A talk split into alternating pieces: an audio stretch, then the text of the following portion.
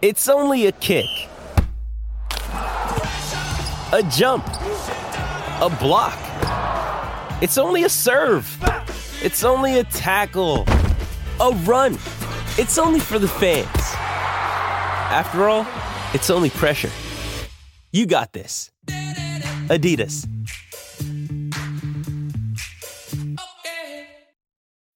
When you need mealtime inspiration, it's worth shopping Kroger, where you'll find over 30,000 mouthwatering choices that excite your inner foodie. And no matter what tasty choice you make, you'll enjoy our everyday low prices, plus extra ways to save, like digital coupons worth over $600 each week. You can also save up to $1 off per gallon at the pump with fuel points. More savings and more inspiring flavors make shopping Kroger worth it every time. Kroger, fresh for everyone. Fuel restrictions apply. With threats to our nation waiting around every corner, adaptability is more important than ever. When conditions change without notice, quick strategic thinking is crucial. And with obstacles consistently impending, determination is essential in overcoming them. It's this willingness, decisiveness, and resilience that sets Marines apart. With our fighting spirit, we don't just fight battles, we win them. Marines are the constant our nation counts on to fight the unknown. And through adaptable problem solving, we do just that. Learn more at marines.com.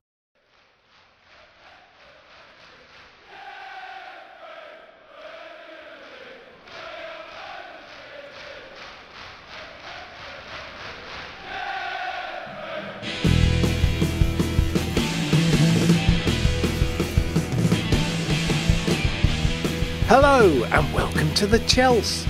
Here we are again. Wow, we're really uncharted waters now. We've got we've got no games for like nearly 2 weeks. It's extraordinary. I can't remember the last time this happened. In fact, I think it's going to be quite good for everybody at Chelsea, isn't it? Andy, how are you? And it's weird, isn't it? We've got nothing coming up until Friday week. I know. I'm off for some warm weather training on Saturday. Are you now? You're doing your mid And where are you training yourself? I've got. To, I'm going to go to Antigua because I, I need to do. I need to get myself fit for the for the rest of the campaign. Right. so okay. rather than rather than waste a week uh, of lying around eating biscuits, I thought I'd go and um, go to a Caribbean island and uh, you know just just make sure that I'm match fit for, for when we start again. Uh, no, you're so wise, Andy. I mean, Yeah, you know, you're I mean, really I'm ahead of the curve. Reasonably, reasonably selfless. I thought, you know, to, to do that. I mean, I could have just sort of laid around and, and not done anything, but actually going to get on a plane and, and, and do some, you know, proper sitting on Holiday. a sunbed. yeah. Yeah. well, well done. Now, really proud of you. Um, Hmm. That's fantastic news, and I'm sure everyone who listens will wish you the best holiday ever, Andy, and I hope it goes well.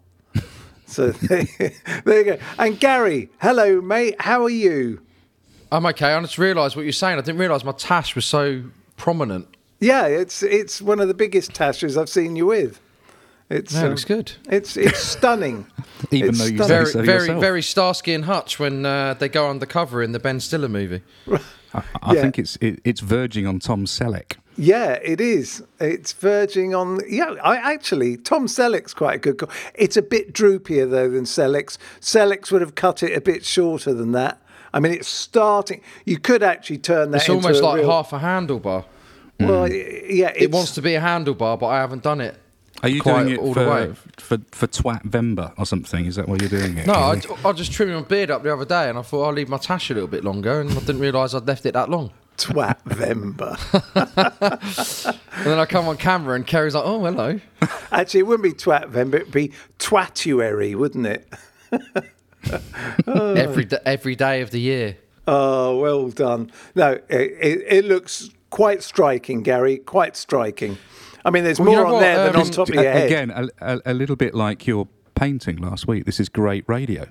It's absolutely brilliant. Well, maybe we'll get a photo. Can I bring Garry. something nice into it? Actually, Yeah, I go on. forgot to say this to you. Um, I, I haven't been using Twitter so much, but um, over the weekend I saw I had a nice DM from a listener, Oh yeah. and um, I forgot to send it to you both. Nick Clark, deputy culture editor of the Evening Standard. Mm. Uh, he, he's communicated with us in the past. I think he pulled me up on something before. Actually, I said something Your incorrect moustache? grammatically.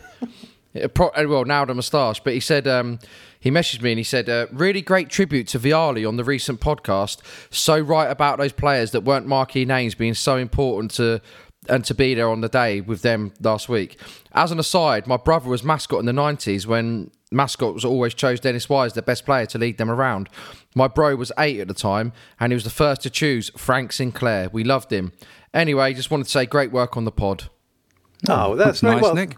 Thank you, Nick. So there you go. I think he was just talking to me though, because it was only to me. Yeah, so I think he was right. saying that I've done a good job, and Andy and Ceri haven't. yeah, I a- think, I absolutely. think he's probably probably a little bit um, intimidated by, by me and Ceri's uh, stature. So probably the, the, the, the sort of gateway to us is via you, Garry. That's probably what it is. yeah, I, you I, I'm the humble one.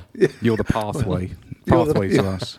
You're the pathway. So, Nick, don't be shy. You can message us. But thank you very much for the message. It's much appreciated.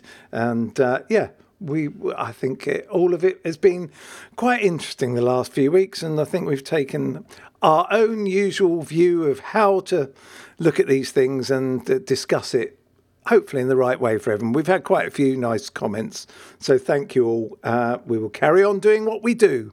Um, so yes, it's it's it's really odd, isn't it? I mean, Garry. What what do you make? I remember you saying a few weeks ago. Actually, it'd be a pretty good thing if we go out to City.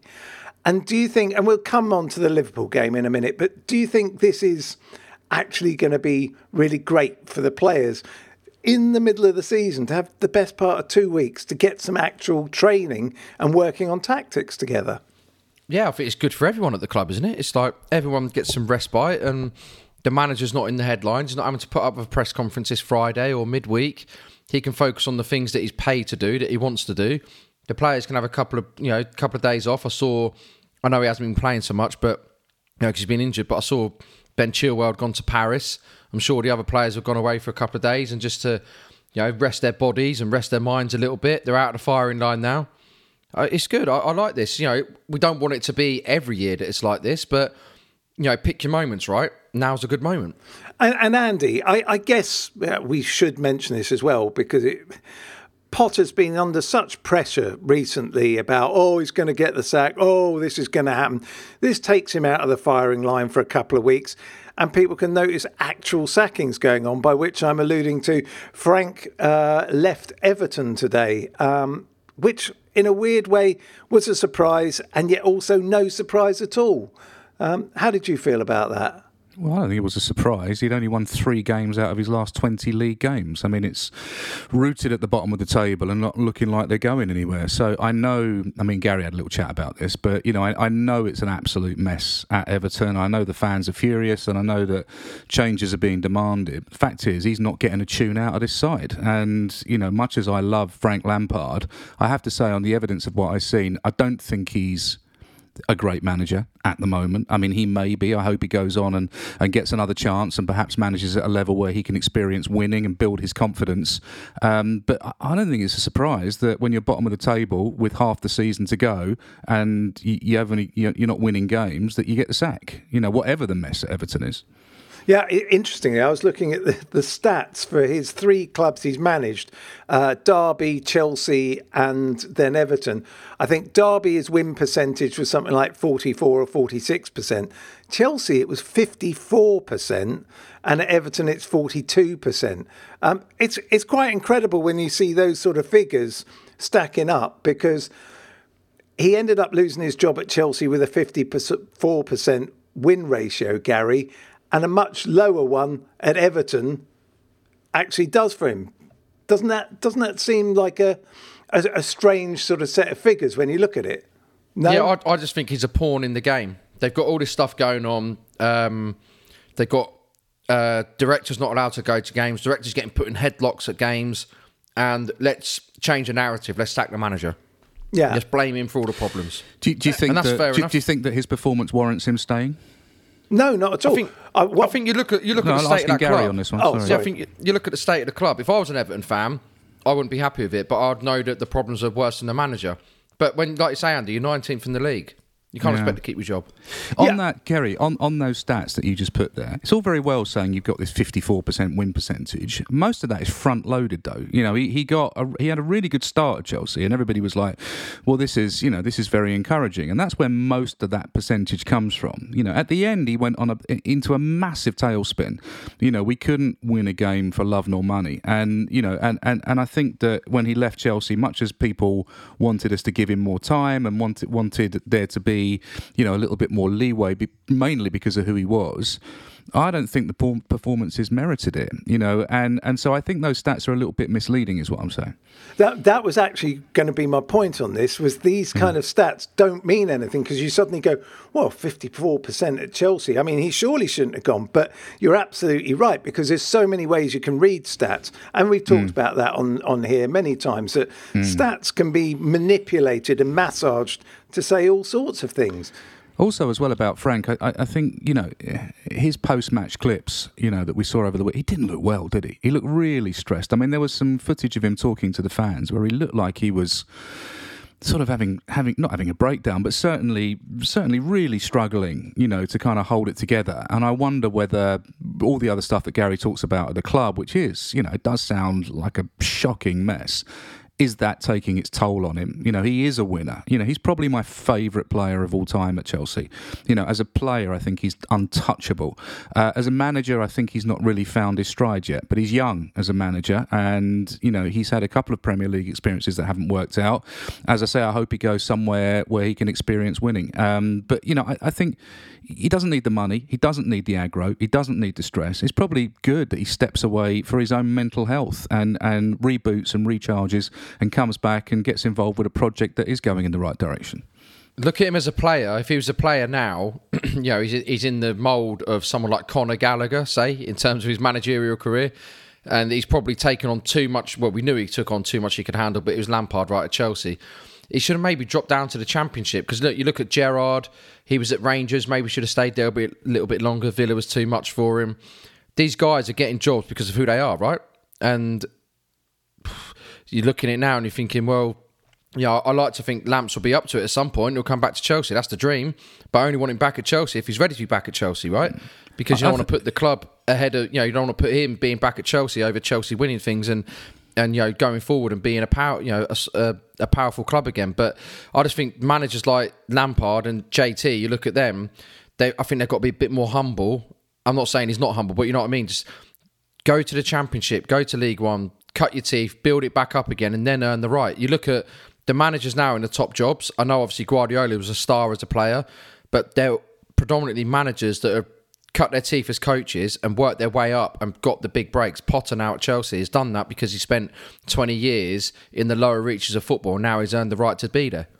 Yeah, I, no, I totally think agree, that's and I think I, I think that um, you know actually going down to the championship and bringing a club up, and you know and and developing that sort of brand of football um, with a club that wins, and then perhaps being taken up by another club in the Premier League, you know, having having experience winning, I, th- I think that would be good for him. You know, I told the story a million times on here. I met Frank before he took the Chelsea job, and I said to him, "We'd love you at Chelsea. You know, you'd be great." And he just laughed and went, "It's way too early," and it was, you know. And I think that uh, it just probably should have stayed at Derby or should have stayed at the, at the Championship level a little bit longer, learnt his trade a little bit. And the reason they get these jobs is they can turn around and say, "Put your medals on the table," and Frank Lampard can put many, many medals on the table, and so can Steven Gerrard, and that's why they do it. But we all know that management these days is a lot more sophisticated. There's a lot of managers these days that never played at the top level, you know, that have come in because they are, you know, sophisticated, um, clever, intelligent coaches, essentially, and and and um, and and, uh, and people that can, you know, really strategize a game. You know, Frank Lampard was an incredible player with with a lot of medals. I, I'm not sure that just is enough these days to make you a top level manager. No, I, I think I think that's a fair point. point, and you know what? I'm sure that Graham Potter is going. Thankfully, now the pressure is off me for the moment. There's been a, a, a majors sacking in in the Premier League. I can just get on with my job. Out of the spotlight for a couple of weeks, we can work on things. Yeah, of course. And when Potter start- loses his job at Chelsea, Lamps can come back. There you go, sorted. I don't think Can Potter's going to lose question? his job. Let me ask you a question. Do- Do you think? Uh, Do you think that the pressure is off Potter a little bit after these last couple of results? Yes. Hopefully. Yeah, But I do you do. feel it, Gary? I mean, I feel it that it feels like it's been lifted a little bit. There aren't people screaming for his head, you know. I mean, we'll come on, we'll talk about the game in detail, but it feels like in the last couple of weeks there's been just a little pause in hostilities on Potter amongst the Chelsea fans. Or maybe I'm As wrong. Maybe be. I'm He's- reading he's- wrong. But the thing, you know, it's not that things are amazing, but things have changed.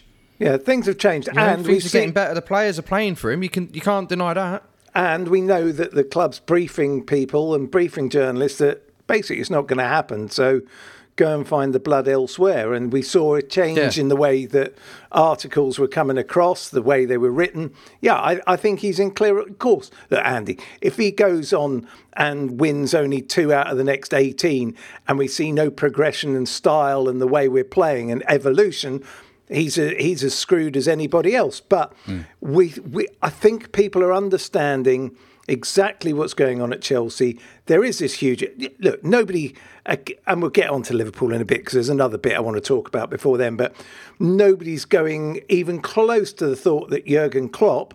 Who you could say actually is doing worse than Chelsea because they've got slightly less injuries. Nobody's going after him saying, "Oh, I'm not sure he's going to last another week or two. It's it's a different way of doing things, and I think Chelsea, and I would say the people who run the club at the moment, seem to be doing the right thing to get the right message across at the right time. It's everything that doesn't happen at say a place like Everton. That's what I think.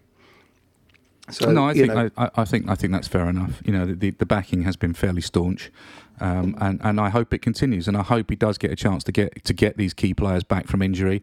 That he gets to bed in some of the signings that we've made, and that we get to have a little bit of fun for the rest of the season, going out there and and creating an identity for our club that is missing at the moment, um, and some leadership within that team that will see us compete. Because up till now, we've only seen brief flashes of it can't score a goal still, but you know there are other elements to be to be taken positively out of recent performances. And uh, you know, I for one, um, I'm quite happy that we're sticking with him for the time being. But everybody's everybody's grace is finite.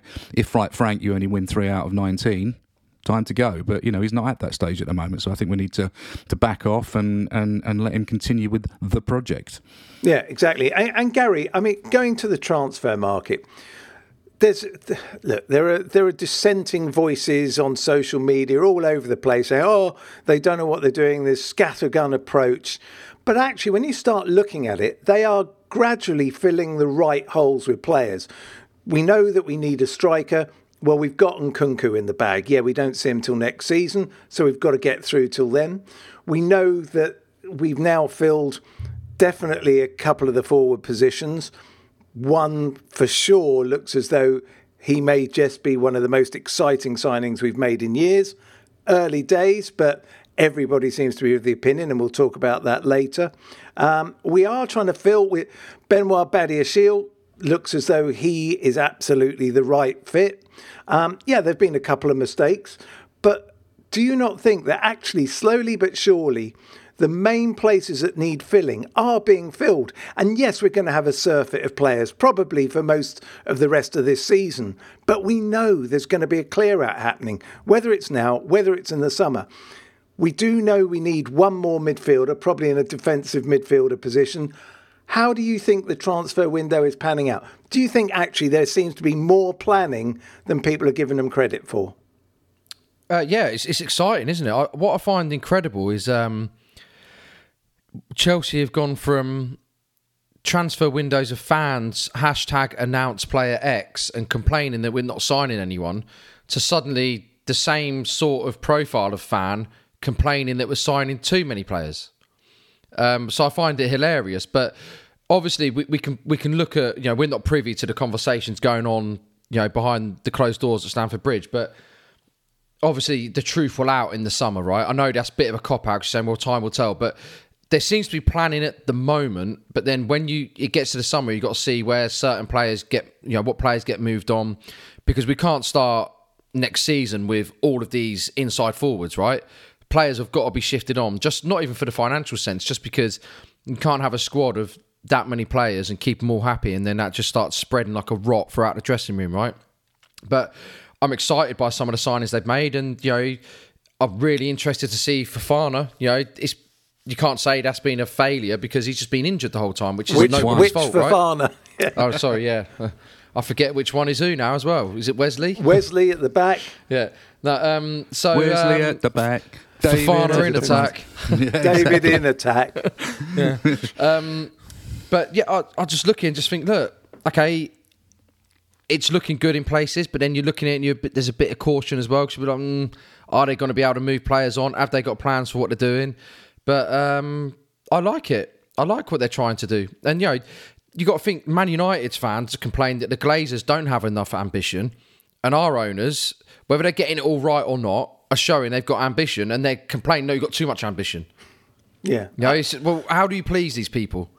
Andy, what, over Well, to as you. you, a- a- as you know, I'm a baseball fan, and, and you know, and have been for a long time. Um, and it's interesting that they're uh, attaching some of the principles of baseball to, to, to, to the Chelsea situation at the moment. Obviously, Todd Boehly's a LA Dodgers owner um, and has come in and gone, well, how do we get around FFP? I tell you what, we'll spread the payments over eight years or 10 years. And that's why we are giving these long contracts to people.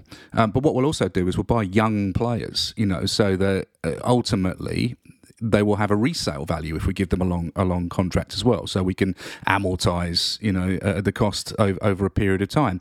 You know, to me, that's that's thinking outside the box. That's not really been done in in certainly in English football uh, before to, to to this level at this level. So I think that's really encouraging. I think that they're they're obviously profiling players with potential, which is good because it only takes one player to become a world superstar, you know, and the whole project's been worth it. It's a bit like the academy, isn't it? You know, you can fund the academy for five, six years at a very high cost, and you only need one player that's worth 30, 40 million, and the whole thing's paid for it, paid for itself. So I, I like what they're doing, and I like the profile of the player that they're signing. They're not all going to work. You know, they're not all going to be uh, Neymar. They're not all going to be uh, players that are going to go on and, and, and become legends at the club. Some of them will move on. Some of them will be a disaster. Some will be sold. That's the nature of the business. But, you know, if you're asking me what I think of the policy, I think it's smart financially. I think it's smart creatively. And it remains to be seen whether it has an impact on the pitch. I'm hoping it will. You know, we talked about briefly about Mudryk there, which we'll, I'm sure we'll expand on, um, and some of the other players that are coming in. And I mean, it looks good. I think I think it looks absolutely fine. I think there's a few gaps, but hopefully the summer is where we fill those. And also, I, I think you are going to see other clubs, and I think it was Arsenal or Man U, have already tied somebody or tying someone to a eight and a half year deal or whatever. We're going to see this. It's going to change. I don't know whether that works for agents or not. How how does it work, Garry? I mean, we are going to see a spate of these kind of signings now, aren't we? Yeah, you know what? It's funny because we, we we look back to when Roman came in and the way he changed the transfer market and approached the transfers and whatnot. And you know, depending on your persuasion, is you know for for good or bad, right? And now suddenly you see Chelsea are doing stuff in a different way, where you're seeing these long term contracts coming in consistently. And I think that other clubs are going to start bringing that in. You're seeing it with a couple of transfers already, right? Like you say, and it's interesting how that approach is suddenly going to filter out for you know through football because clubs are going to see Chelsea doing it and it's going to become the norm and they're going to have to start tying their players down otherwise they run the risk of no tran- you know no sale value but equally the financial fair play uh, so it's just an interesting way of doing things and you get this don't you in any industry when people come in and they apply principles from they've come in from the outside and they apply principles from what they know and it changes it and it's I just find it interesting to see that Chelsea even though we're not challenging for the title at the moment. We're the team that you know. I saw someone tweet about. It. I think it was Mark Worrall who just made made a joke that you know um, Chelsea mid table, but it and Man United are playing Arsenal on Sunday, but all the headlines are about Chelsea and what they're doing. Yeah. And it's, it's interesting. We're still making headlines, for better or worse. We're still making headlines as a club, and I know it's painful what we're going through on the pitch, and it has been. The last couple of weeks have been, you know, have picked, have perked us up a little bit, but we're not going to get an amazing campaign out of the way. You know, it's not going to turn for the better, but I just like to see what's going on behind closed doors, you know, and, and how we're seeing it play out in front of us. Still And got Andy, 17, do you 18 we've still got 17, 18 games to play. We don't know what, what's going to move forward. We may suddenly go on a 12, 13 game winning streak, and you, you never know. I mean, that's the beauty of, of football. Chan chances are we won't. You know, chance, I'm, I'm realistic. Chances are that you know we will end up in a in a sort of mid midish table position. But you never know if if suddenly players come back and it clicks, and some of these new boys you know make an impact. You never know. That's all I'm saying. Andy, do, do you think if if we end up with these long deals everywhere, eight year deals, does there come a point where actually transfers can't be done anymore because the resale value is so high? Is there a, is there a concern? Is that why people because they'll be tied for longer deals, so it will cost more to prize them out of contracts? No, because I think the market will adjust accordingly. You know, if everybody is is doing these type of deals, if, if it becomes the norm to do this, as it does in baseball, although that tends to be a free agent, um, tend to tends to be a free agency market model. In other words, you don't pay a transfer fee. Um, it, it's going to mean that we will do business differently. So instead of there being a um, you know a, a, a, a ridiculous sell-on fee, you know, like we're currently facing with Enzo Fernandez, or we're facing with some of the players that we're trying to buy. Oh, I'm sorry, but it's uh, you know it's it's 106 million pounds. That's the buyout fee of it. Instead of having that, you're going to have to buy a contract out, and people turn around and go, oh look, it's an eight-year contract, but those players are going to play for eight years you know, all we're doing is saying they're going to play for us for eight years unless somebody wants to come in and buy their contract out. And the resale value situation is is is only there on a supply and demand basis at the moment. If everybody does it, the market will adjust. I think. Uh, okay, uh, lastly on the transfer market, Garry. Noni Madueke, what do you know about him? Is this another surprise signing? Do you know much about him? Is actually that's what's quite interesting about this transfer window, is we're waiting to find out what these players are like. Well, you watch his highlights and he looks okay. He Looks like he takes too many touches to get a shot off, though. But I don't know enough about him to really He'll, give he'll a fit right in. No, Yeah, I we're don't know enough about him to give a to give an educated um, response because I don't know anyone in the world who watches the Eredivisie and can say with you know confidence that they Andy know enough about does. him. He Andy. sees What do you think? Well, I, I, the, the interesting thing about him is he, he comes from St Albans, which is where I live. He went to school in St Albans. He actually went to a posh school, went to a private school in, in St Albans. Was on Spurs books for a while, and and uh, uh, and decided that he wanted to go and play in. Holland because that's where he felt the opportunities were. He's very highly rated over there. He's very much that right-sided uh, attacking player that we don't really have at the moment, apart from Ziyech. Um, and you know he's very direct.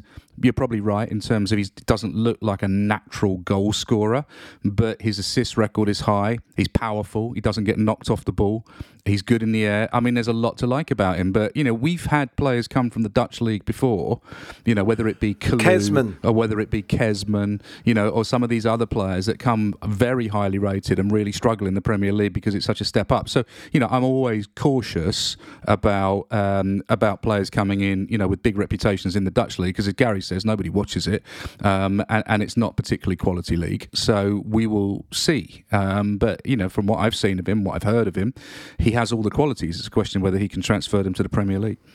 Okay, and last thing before we go to the break, Garry, how do you see what? Okay, what do you think Callum Hudson-Odoi feels right at this moment Oh, in he's time? done. He's done. He is. He's I- I- not. I've- until you mentioned him, then I hadn't thought about him. Hudson Odoi, he, look, he had the world at his feet and he blew it, and he's not even doing it at Leverkusen, is he? So good luck to him. Um, but I don't, I don't see him doing anything at Chelsea. I think there's other players. Ziyech is probably done, even though he's had a good couple of performances. Pulisic is done. I've, I always you know, I have my opinion of him biased by that first year at Chelsea, but after that, he just hasn't done it to that level. Um, so yeah, I just think the likes of Hudson Odoi, Pulisic, you know, the players that have been underwhelming for too long, they haven't got that time on their hands anymore because they've been replaced. yeah, I, I th- and that, that that's the yeah that's that's the ruthlessness of, of football, isn't it? And life at the top. Don't don't do it. We'll get someone else in. seize the day or the day isn't yours. That's the problem, isn't it? So, all right. Well, look, we should go to the commercial break, and when we come back, we'll be chatting all things about the game at Anfield. Back in a minute. Mother's Day is around the corner. Find the perfect gift for the mom in your life with a stunning piece of jewelry from Blue Nile. From timeless pearls to dazzling gemstones, Blue Nile has something she'll adore.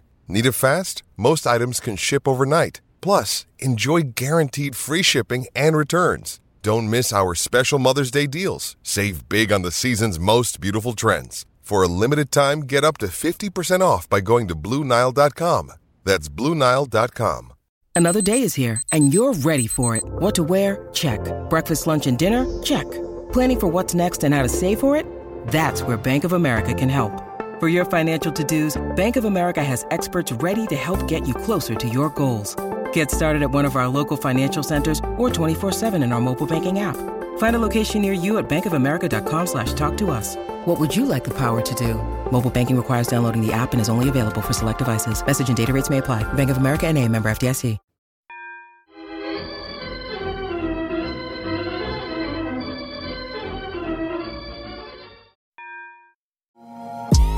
Whistleblowers Daily is a bite sized podcast that goes out every weekday of the football season. Join Mark Smith and a rotation of guests as they give you all the headlines plus some concise opinion on each, arming you with all the up to date football knowledge you need to get through your day. Whether it's bringing you reaction to the big games, fallout from the latest VAR scandal, or just someone to keep a tally of all Erling Haaland's hat tricks, Whistleblowers Daily is the show to sort you out. Whistleblowers Daily, available every weekday of the football season. Search for The Whistleblowers wherever you get your podcasts. And we're back. So, Chelsea had a trip to Liverpool, a big six pointer for ninth place. Uh, who would have expected this at the beginning of the season? But as it turns out, it was a very interesting day out. Uh, Andy, do you like, we've talked about this before, but do you like the big games being at lunchtime kickoff? Um, I don't mind them if they're away because and I'm not going. Um, quite nice to sit there with a cup of tea and a sandwich and, and, and watch the football in the comfort of your own home. Uh, I don't like them if they're if they're at the bridge because then that's a bit of a pain, you know, to, to get up in the morning and go there. But um, yeah, I, I, didn't mind it. It's fine. I don't get exercised about it like some people do. I mean, it's a long way to go for a lunchtime kickoff and an early start. You know, if you're a Chelsea fan going up to Anfield. Yeah, I, would agree. Could be, worse. could be the women. Could be the women's game. You know, uh, oh, okay. Chelsea, let's let's mention that. Go Chelsea, on. Chelsea v Liverpool in the women's game yesterday. You know, those Liverpool fans came down at five a.m. and the game got called off after six minutes because of a frozen pitch. You know, so it could have been worse. Uh, and you know what's going on. The the FA aren't at these games. There's no one to make a decision on the, other than the referee. The referee apparently said we'll have a have a look at for two o'clock and then still played at 12.30. yeah, because the TV know. companies didn't want to move it because it was live on yeah. Match of the Day. That's why. Exactly. I mean, there were so many outside pressures on the referee that, you know, the whole thing sounded like a mess and it needs sorting out. But, you know, you have to feel sorry for people that have given up their Sundays to go and watch a football match, you know, and been told that it's on only for it to be cancelled after six minutes. I think it's ludicrous. Yeah, and it, shows. Look, Chelsea should be playing possibly more games at Stamford Bridge. I know they want their own home, but it doesn't house that many people. There's no undersoil heating. I, it's. I think women's football has moved on in so many ways in the last year that everybody has to get their act together and start supporting it properly. Because it, it, you're right it's not right. I feel sorry for any fan from any club even liverpool fans coming down at five in the morning. You know it's a hateful thing. We've all been in that situation turning up to a ground mainly when i was much younger and finding the game cancelled. It's it's horrific isn't it Garry? Yeah, it's not good at all for any any league or whatever. I think they should have it in in control, whether it's Vauxhall Conference or the Women's League or the Premier League or any league. I think fans just are always the last people to be considered in anything. Just as you're talking there about the Saturday game you know, having to get up to Anfield for a 12.30 kickoff as well. It's just crazy. Yeah, mm. and actually you're seeing the power of television here because you could say that Andy Murray in the Australian Open playing till five past four in the morning is ridiculous, but that's because broadcasters, it's great for everyone in Europe. TV rules, doesn't it, Andy? And is that the price we pay for money being involved? Uh, always, and it has done for a long time. It, it dictates the kickoff times. It dictates the um, you know the, the, days of the week that the football is shown. It dictates all sorts of things, and it's it's um, you know you have to to a degree accept that you know they put so much money into the game that you know they do get a say. But you know Garry's absolutely right. It's the fans that are always the last consideration. I mean, I was going to go and watch St Albans uh, City play on Saturday. I was going to go and watch. I was going to watch Chelsea Liverpool and then uh, St Albans City at three o'clock. They called that off at like nine a.m. They were basically saying this pitch is frozen. It ain't going to unfreeze by then. You know, if a if a you know a, a team in the you know sort of uh, National League South can can call a game off with you know with that amount of notice and just say to the fans, don't bother turning up because this pitch is frozen. There's no reason why why you know some you know the women's team at that level couldn't do that as well. That's what I'm thinking, and I think we need to get rid of outside pressures, make the referee the the, the full and final arbiter of these decisions and, and then abide by those decisions. Yeah, no, absolutely. Well, anyway, but the, the Liverpool game, it was, uh, well, look, it was, it showed that Chelsea have been working on things. I thought it was, I know that all the the neutrals say it was a dour game, it was miserable, but actually, I think we saw a certain evolution in in the team uh, against Liverpool, and I thought there were some really wonderful performances out there, and we saw again this dare I say that fluid way of looking at the back three, back four, back five, whatever it is. They are trying to change it with the patterns of play, aren't they, Garry? It's it's a it is fluid. Fluid is the only word you can use about what goes on. People drop into the hole. It reminds me a lot of the old fashioned total football that the Dutch used to play.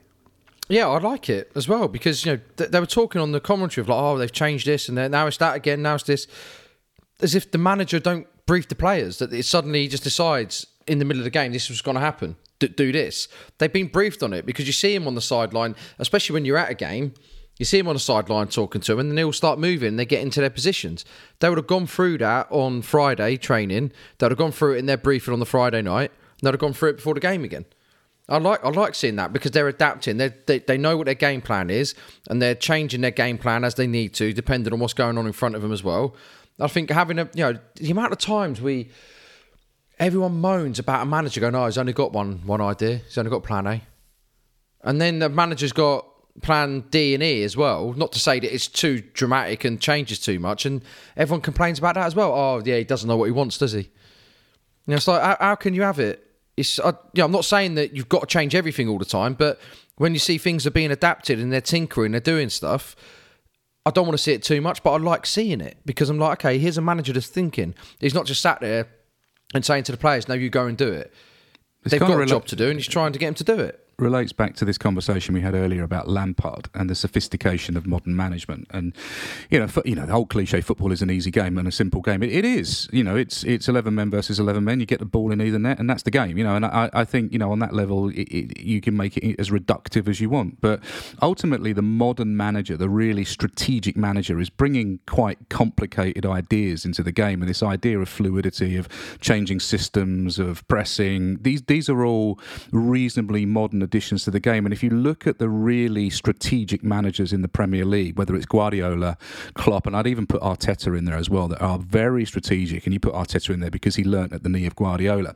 Uh, you know, if you look at those managers, it took them a little bit of time to get those ideas across. Whether it was Klopp with the Gegenpress, or it was um, it was Guardiola with his you know sort of rotating system, uh, or whether it was Arteta uh, Arteta implementing his Guardiola light tactics. You know, but it took a little bit of time. And people don't seem to realise that if you are briefing the players on this type of thing, it takes some time to get it right, you know, to, to get those transitions right, to understand when to press and when to not. And, you know, and, and, and Garry's right, they are brief, but it's a process. It's an evolution to get an identity within a team.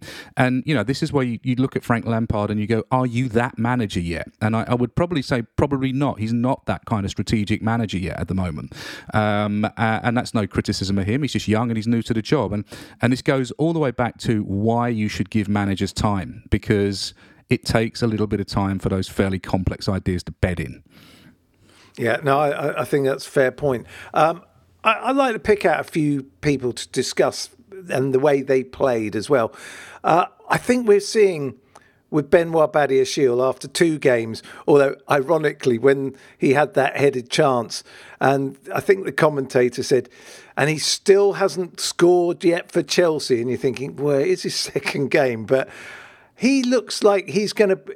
He's got a swagger. I said this to Garry on the day. I said he's got a bit of a swagger, like a Desailly kind of character about him, and I, I really like the way he's bedding in early. We're seeing signs. Look, it's going to take time getting used to to the league, but he looks as he's got something about him, doesn't he, Garry? Yeah, he just needs to be able to score. I'm, you know, I can't believe he didn't score that header. Waste of money. Yeah, I, I like him. Uh, I think he's calm. I think he's he reads the game well. He's obviously got a brain.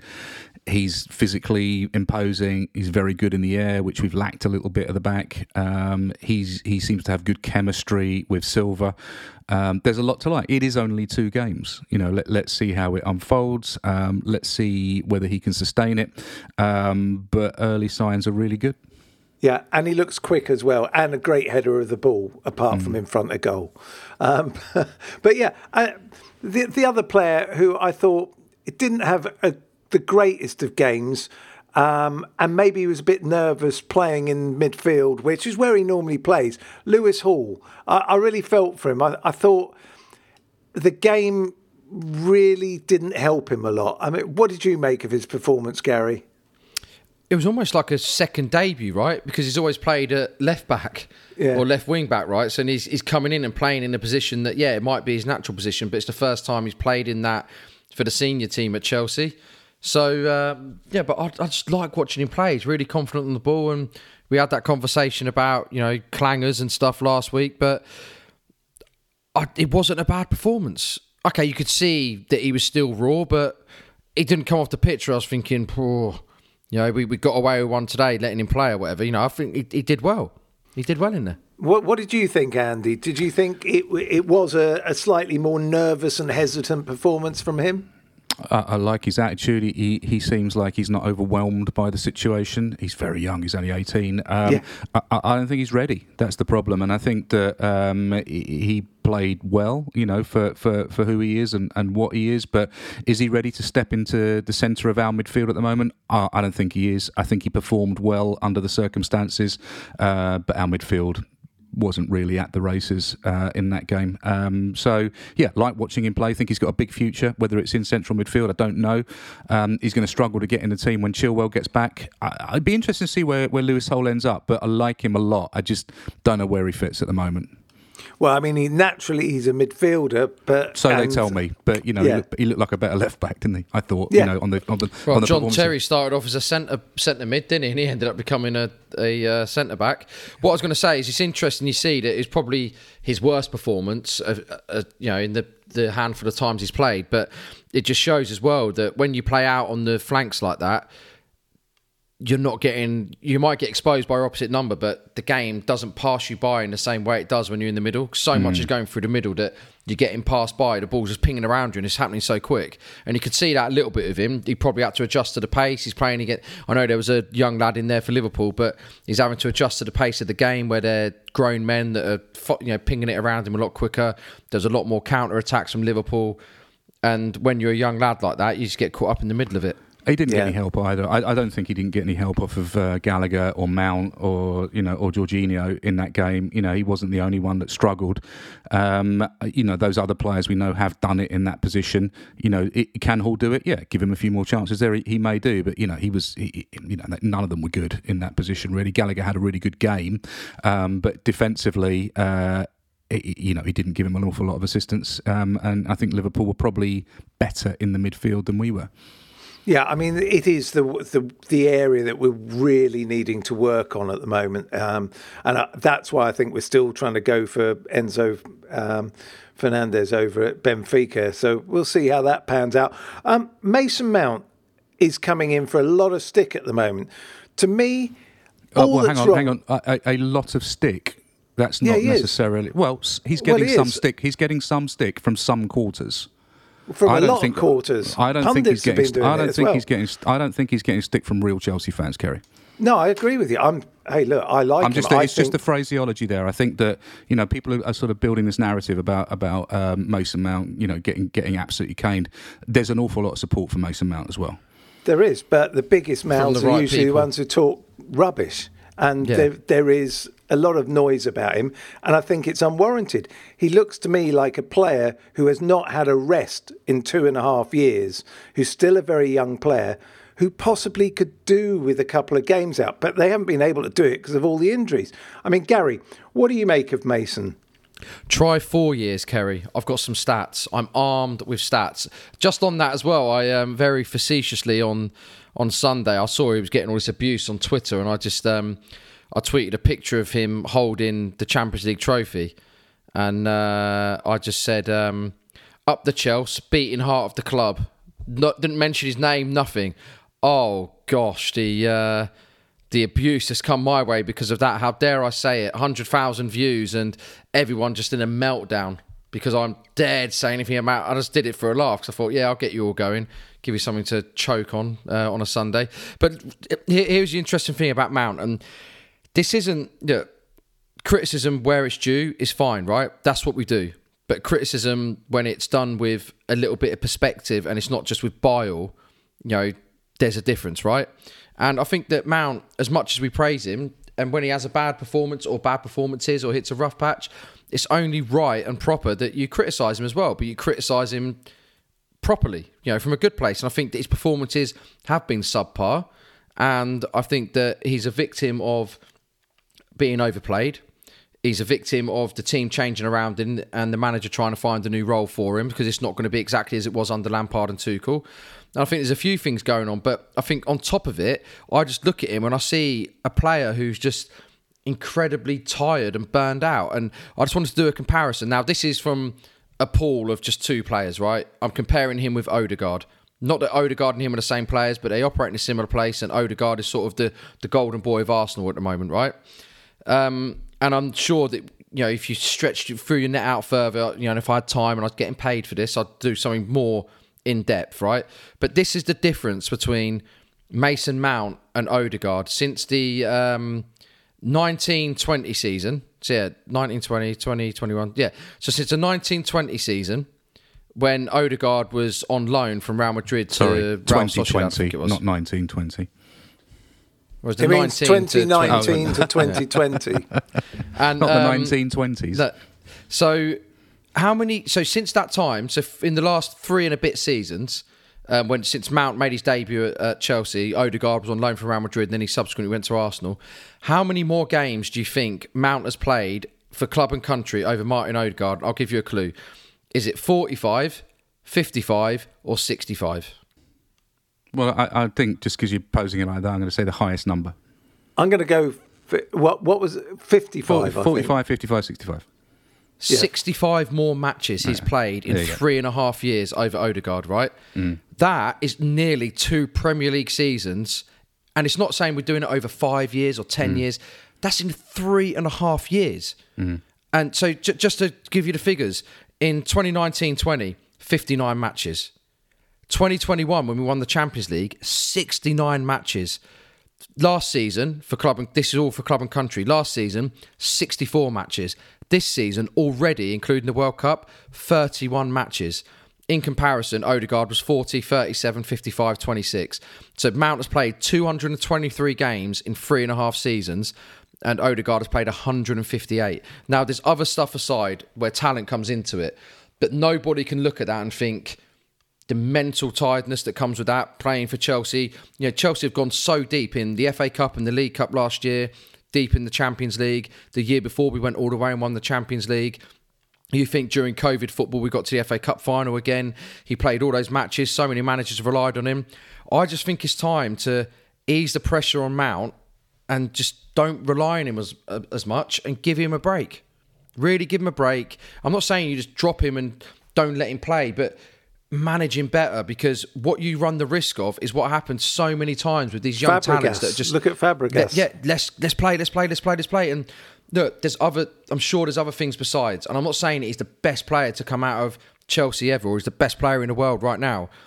Just look at it and take the perspective and take a step back and think: if you're in your job and you're performing seven days a week and you're having to work 65 more days a year than your colleagues, who's the one who's better performing consistently? Don't ask Ceri. Ceri hasn't got a job, so you know he, he doesn't. He doesn't understand that. You Concept. don't. You just make up sentences. This is why Jackie performs better than Ceri. Uh, yeah, her XG is much higher. Listen, I, I, I just want to say this. I want to go back to what, what, what I was saying earlier. Nobody should care what people say on Twitter. You know, because Twitter is an is a hellscape for ignoramuses, and It's full know, of you- the, idiots, Andy. The, the kind of people that you know that kind of make those comments about Mason Mount are really not worth listening to. They you don't know, for- understand the culture of Chelsea. Like after the Fulham game, Yeah. the way he stood out with the fans and that. That's why Chelsea fans love him because Yeah. he might play bad, he might not be on the top form, but he Yeah. gets it. Yeah, I understand, and, and and all that stuff, you know, and, and people making those kind of comments. They have these, you know, you get a lot of American fans who kind of hate Mount because he, he you know, presumably, you know, took took away game time from Pulisic and all this nonsense that doesn't really matter. And I, I would just say this, you know, it is perfectly fine to criticise any player constructively. It doesn't matter if they came through the academy, you know, it doesn't matter if they came up, you know, through, you know, and they're Chelsea through and through. If they play poorly, you should be allowed to criticise them. However, if you're a real Chelsea fan, you shouldn't abuse and disrespect your own players to the level that some people are. That doesn't make any sense either. So I would just say there is no reason to get polarized by this debate. You know, Garry's absolutely right and has demonstrated, you know, real facts as to why we need to give uh, Mason Mount a bit uh, a bit of slack and, and and and quite rightly not rely on him so much. And hopefully some of the players we've brought in will allow us to, you know, to use Mason Mount more effectively. But why don't we just all chill out about it? It you know, it's really not worth the energy and the headspace arguing about a player that hopefully isn't going anywhere. That's going to be the future of our club, and you know, and I would say probably a future club captain. You know, it's it's you know, it's it's it goes back to the old the old saying, supporter, Support clues in your the name. club. Yeah. Oh, Here we go. There we go. Luckily, none of those people will be listening to this. Um, so, Good, so the people good. and if you are one of those people and you're listening to it, you're not allowed to. Off you go, jog on. I, I, I do think this mindset comes from the fact that the people that have this perspective, by and large, I'm not saying because you're of a certain generation that you're automatically a knob, but generally speaking, and I get this with my nephews, is because they have this throwaway attitude and their exposure to football isn't because they started watching football as a seven year old and they started learning about the game that way. They got into football because they were playing FIFA. And then in FIFA, players are, you know, disposable, easy, and it's just because you're not dealing with actual facts. you're just throwaway dealing culture. with yeah, exactly. Well, it's the, it's the think, othering of players, isn't it? It's the it's the idea that players are somehow robots, or they're somehow Yeah. you know they're somehow you know they're, they're somehow machines, and, and and they have the same physical and mental frailties as you and I. You know, I think you know in, in a sporting sense they're much more superior physically and, and mentally, but you know they still are fallible. And Mason Mount through overplaying or overtiredness or lack of confidence or whatever it is, just isn't performing at his peak at the moment. My attitude to that is so what? You know, just give the guy a break, give him a break, and um, you know, and he'll come back into form because form is temporary and class is permanent. There's a cliche. I'd, for. I'd, Absolutely. And I'd love to see Southgate in the summer just say we were chatting about the other day, Karen. No, know you said he won't do it. I know he won't do it, but I'd like to see him do it. Just say, Mason, have a blow. we don't need. I know what you can do for this team. I know where you're going to play in this team. Take the summer off. We don't need you for these pointless Nations League games. Go and have six weeks. Rest your body. Get some sun. Rest your mind. Sleep. Read a nice book. Maybe Garry's 50, you know, greatest games for John Terry. I'll give it to him signed. Have a good read of it on the beach. You know, Literally, mate, maybe you can get that from the 10p bin in WH Smith's these days. sold out everywhere. You can't get it. Um, maybe you know, read some critical We only published 20 copies. Self 21. Vanity Publishing. No, actually, sorry. I should have. The joke was twenty six. I should have 26, said. yeah, yeah, yeah. Um, But- you know, re- read some critical critters and stuff like that. Have some fun.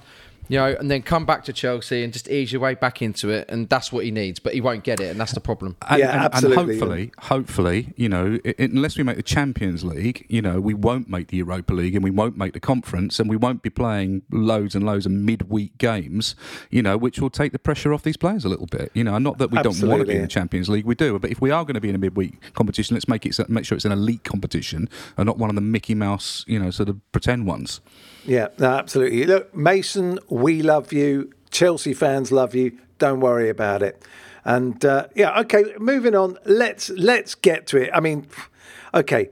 that goal from Kai Havertz, technically it was offside. I reckon we should have a have a timer for that. If they don't make the decision in time, then the decision can't be overturned. I think it'd be great if it was on a, a clock, like a countdown clock or something. Because I mean, wow. Yeah, okay. Technically, it really was offside, but wow, it was it was so marginal, wasn't it? And they had to It search was so to bad. find. Even Steve McManaman was aghast at it. yeah, I know, which is saying a lot. But okay, look, let's move on to to the thing that I can, well, I can remember the last time I felt like this with a player on his debut. Um, it was probably Arjen Robben, uh, and probably maybe more, maybe Hazard. No, definitely Arjen Robben. Hazard became Not, this. not, De- not Deco against Wigan 2018. Uh, sorry, 2010. well, that that was pretty spectacular. But, Surprised you, have, you're surprised you haven't gone Pulisic straight away there, mate. why? Because you Why love would I do that? Pulisic. Oh my God! I support Chelsea team players, not like you who just diss him at every the clues moment. in the name, Ceri. Supporter. Yeah, Andy, Andy, support So your players. Fickle. I love Pulisic, but I'm not even going to mention him in, in No, my wait, favourite look, I, look. What I am going to mention him because that was in my next line, is that we have we have suddenly seen from his appearance, Mudryk, everything that has been missing about our wide players for the last few years. You see somebody who's brave, who does the mercurial, does magical stuff. This is a guy who hasn't played for months because he's had a winter break. He comes on, not 100% fit. Hopefully, we are going to see more of this, and it's everything we love, isn't it, Andy? Ah, listen, we saw 20 minutes and it was brilliant, and I loved Yeah. it. You know, but then I saw you know Timo Werner in the early days turn players on the halfway line and you know run through and score incredible goals, and No. you know, and and, and, and it never quite worked out. But you know, I, look, I think that I'm always wary about getting too excited too early because you know it's the hope that kills you, Ceri. And and but I'm not going to take anything still away. here. Not going to take anything away from that brilliant cameo that he put in. You know, particularly the little, you know, quick dancing feet in the box and into the side netting. I mean, that was really quite special. Um, he looks like he's got, you know, something about him, doesn't he? He's got charisma, he's got presence, he's really rapid, he's physical, um, he's got a good fit. I mean, listen, he's the whole package. Let's hope he can put it together and put players around him that can, you know, really amplify what he's good at. But yeah, really, really good fun. Let, let's uh, let's take a, a watching brief on it for the next couple of weeks. Yeah, uh, um, what do you make of it, Garry? He did something. I, I found myself standing up twice watching him in my own front room, which I can't remember doing. I went, "Oh my god, what's that? Oh my god!" Just, just wonderful, wasn't it? Just to see that. Maybe you should never play for us again, we can just dream like Felix. You know, they are the two world beaters now. They should never play again. What did you make of them, Garry? Make of him? I, I can't remember the last time. It must have been with Hazard, but if someone hears this, correct me. But I can't remember the last time that a team made not only a sub but a tactical change because of what a Chelsea winger was doing. Yeah. And the moment he came on, then Klopp saw him and thought, "Okay, right, Milner, you're off." Do you know what I mean? It's like Milner was One blowing out tackle his gone. rear end, yeah, and and Klopp just saw that and went, "You got, you're not even fit, Alexander Arnold. You've got to go on." Uh, but to be And- honest, he took he took off the 30, 38 year old journeyman and put a proper right back on. But the point, but the point is, is that he knew that he could start him, right? He, he took that risk by starting him against Chelsea. You know, imagine Yeah, if Mudryk yeah. had started, Klopp would have been like, "What have I done here?" He Yeah. took a gamble that he wouldn't start, and obviously he got it right. But imagine had he started and just done forty-five minutes of that, because Milner was, you know, they would have been screwed. They would, they would have, he would have just tore Milner a new one the whole game. Yeah. And uh, well, that, that whole half, right? But um, I mean, the one thing I you would liked say. about One him- thing, sorry, sorry, Garry. I thought you'd finished. Sorry, Garry. That's, that's right. No, what I was going to say, what I liked about him was um, just when he when Gallagher. It's a shame because there should have been a penalty. If Gallagher, if he hadn't taken the ball off Gallagher, I reckon it would have been a penalty. But the feet, such quick feet, in and around the players, and yeah, it was, obviously he didn't have an end product. He didn't score, but. Come on, as a cameo goes on your debut, that's what you want to see from a kid who comes in, and especially just because Arsenal fans are like, oh yeah, you know, now we've got um, you know, matey boy from uh, yeah, we've got Trossard because that's the one we really wanted, and it was more efficient from. Look, you were flirting with him, dying to have him, and suddenly what happened on the dance floor? He saw a better looking person and went off with them, and now you're like, oh yeah, I never, I never liked her anyway. Yeah, you did. You were drooling over her for months. Let, uh, us put a You bit know? of perspective on this a little bit. You know, Liverpool play a very high. perspective. Liverpool play a very high line. It kind of suited that run in from behind. You know, we are going to be playing play uh, teams like Fulham and West Ham coming up that aren't going to do that. You know, he's going to have to. You know, he's not going to have an opportunity to use that kind of pace in and behind. You know, we're, we're going to see if he's got you know the other skills that we need, which is the passing and the movement and the through ball and you know the stuff that you know that that, that you need against players that teams that play a much lower block. So listen, I, I, I was also very very excited and uh, whooping at the telly. You know, for some of those things, it was a brilliant cameo. Um, but, you know, let's hope that he comes in and he's the talisman that we've been searching for for the, you know since since Hazard left. You know. Well, personally, I'm looking forward to the thought of Mudryk on one side, Felix on the other side. Maybe we'll only see Felix for a few games, but let's see what happens. I, th- I think we are in exciting times with Mudryk, even if he's the only player who's any good in the side, which of course he isn't. It's it's just going to be an adventure. I think he looks like a player who's going to take you on an adventure. Uh, yeah, Garry. Well, just um, just you know, go back to what Andy was saying about you know Liverpool playing the high line. What that's why I was so impressed with his quick feet because it shows that he can get in those spaces. But the hope is with someone like him as well is that um, I remember this is what always amazed me about uh, when we played that first season under Conte was um, we had that. Um, we had that whip, and I remember, and I know it's only Moses and Alonso, right? But you'd see him on the east stand side when I was in the press box. At, basically, Moses was like wasn't even on the pitch. He would be off the pitch with the linesman, and then Alonso would do the same. And what the hope is with Mudryk is that because he's got that pace and he's got the ability to go, that teams aren't going to be able to play so compact in the middle. Because normally teams with Chelsea, they'd say, we'll have you in the middle and we'll let Ziyech and Pulisic have it because we know there's no threat there, right? Whereas now, teams going to have to be a bit more, whoever's playing against him is going to be over a bit more. So the hope is that I know I'm talking tactics board as if this is you know this is FIFA style, but the hope is that he's going to be able to draw players out, which frees up that space. It even gives an extra second to someone in the middle, right? Which means that we've got more going on for us. No, it's it's absolutely true. Well, look, I, I've been invaded by dogs. We're getting very close to the end of of the. Georgie wants her dinner. Georgie does want her dinner, but um, but yeah, look, we're not going to be here next week because there's no game to report on. So we should have a quick summation of what we think is going to happen against Fulham on Friday week at the Bridge and predictions, please. Andy, you may go first. I thought we were very poor against Fulham when we played them a couple of weeks ago, and uh, they will, you know, they're going to have Mitrovic back. You know, they're they're they're no mugs. I think we're a better team than we were three weeks ago, four weeks ago. I, I think there's there's been a little bit of a tipping point in terms of attitude, belief, confidence, and personnel. Um, I'm hoping that you know we're going to get some players back. I mean, presumably Reece James is going to be there or thereabouts around that sort of time. Um, it's at the bridge. You know, let's hope that you know that we can continue what feel like the small green shoots of recovery and put a decent performance in against Fulham and start to bring more of our fans on board with the uh, you know with with the second half of the season. Okay, so your score? Two 0 to us. Okay, uh, Garry, your last thoughts on the Fulham game? Um, 3 0. Uh, and I think you're going to see a team that's got a bit more shape and a bit more direction to it because they've had two weeks of training. Um, and what I would like to see is Gallagher stay in the team. Um, I'd like to see Lewis Hall play at left back uh, if Chilwell isn't fit, which he's not going to be. Um, and just keep doing what they're doing, where they're slowly but surely blooding these young these youngsters, giving them more game time. They're changing the face of this team gradually. And I think you can see the way he's using Gallagher now. He's getting more confidence in him, and Gallagher's getting that confidence. He's not perfect, um, but I would just like to see more of that and see Mudryk start the game and just really go at Fulham and impose ourselves on the game and play like we're at home and we're a bigger, better team. And your prediction is? 3 0. 3 0, 3 0. Right, okay. Right, well, I'm going to go. Uh, I think we're hopefully going to see even more of an evolution. I think we're going to see more settled players. Maybe a couple of players will come back. Um, I'm looking forward to watching Badiashile because I'm sure they'll have Mitrovic back. So that'd be interesting to see how they deal, how he deals with a, a proper Premier League striker. I think it's absolutely perfect for him.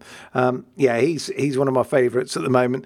I'd agree with you. I'd like to see Gallagher in midfield again.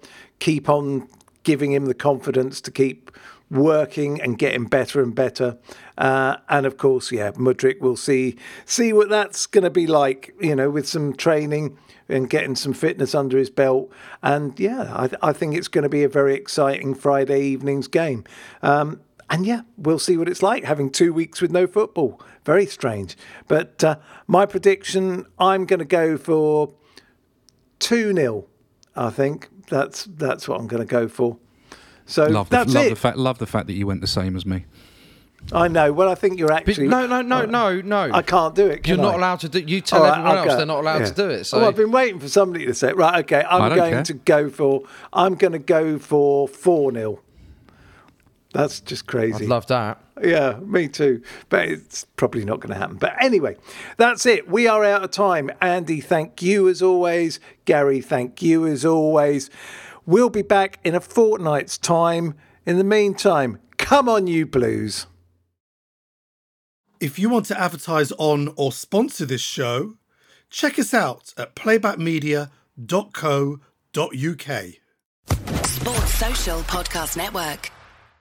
Hey guys, it is Ryan. I'm not sure if you know this about me, but I'm a bit of a fun fanatic when I can. I like to work, but I like fun too. It's a thing. And now the truth is out there. I can tell you about my favorite place to have fun Chumba Casino. They have hundreds of social casino style games to choose from, with new games released each week. You can play for free anytime, anywhere. And each day brings a new chance to collect daily bonuses. So join me in the fun. Sign up now at chumbacasino.com. No purchase necessary. Group. Void were prohibited by law. See terms and conditions. 18 plus.